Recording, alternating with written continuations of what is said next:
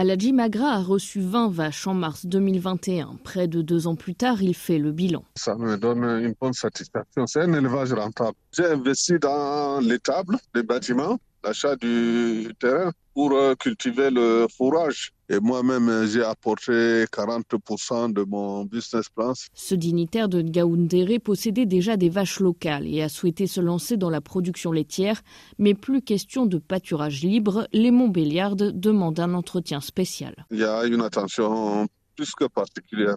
La contrainte, c'est qu'elles ont besoin de beaucoup plus de propreté. Il y a les ouvriers qui sont là. Parmi les gens qui s'occupent de ces vaches, il y a un qui est spécialisé pour la propreté.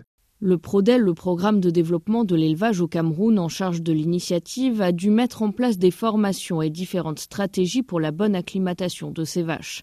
Avec des Montbéliardes qui produisent au minimum six fois plus de lait que les races locales, le coordonnateur du PRODEL, le docteur Aboua Messalé, pense à la suite. Nous avons commencé à, importer des petites unités de conservation qui marchent à énergie solaire c'est des petits frigos. Euh, nous avons également des centres de collecte qui peuvent recevoir des quantités euh, relativement plus importantes. Ça peut aller jusqu'à 4000 litres de lait euh, qu'on peut stocker pendant 24 heures en attendant que le ramassage se fasse. Alors pour l'instant, ce qui nous manque encore, c'est les camions, les tanks comme en Europe pour assurer la chaîne de froid. Yaourt, lait caillé et fromage, l'objectif, développer l'ensemble de la filière.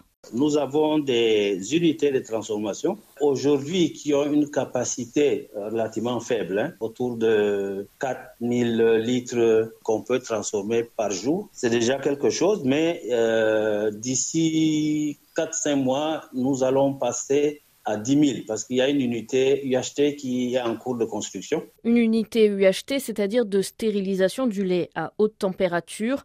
Il est aujourd'hui compétitif de produire du lait frais face au lait en poudre importé, assure Aladji Magra.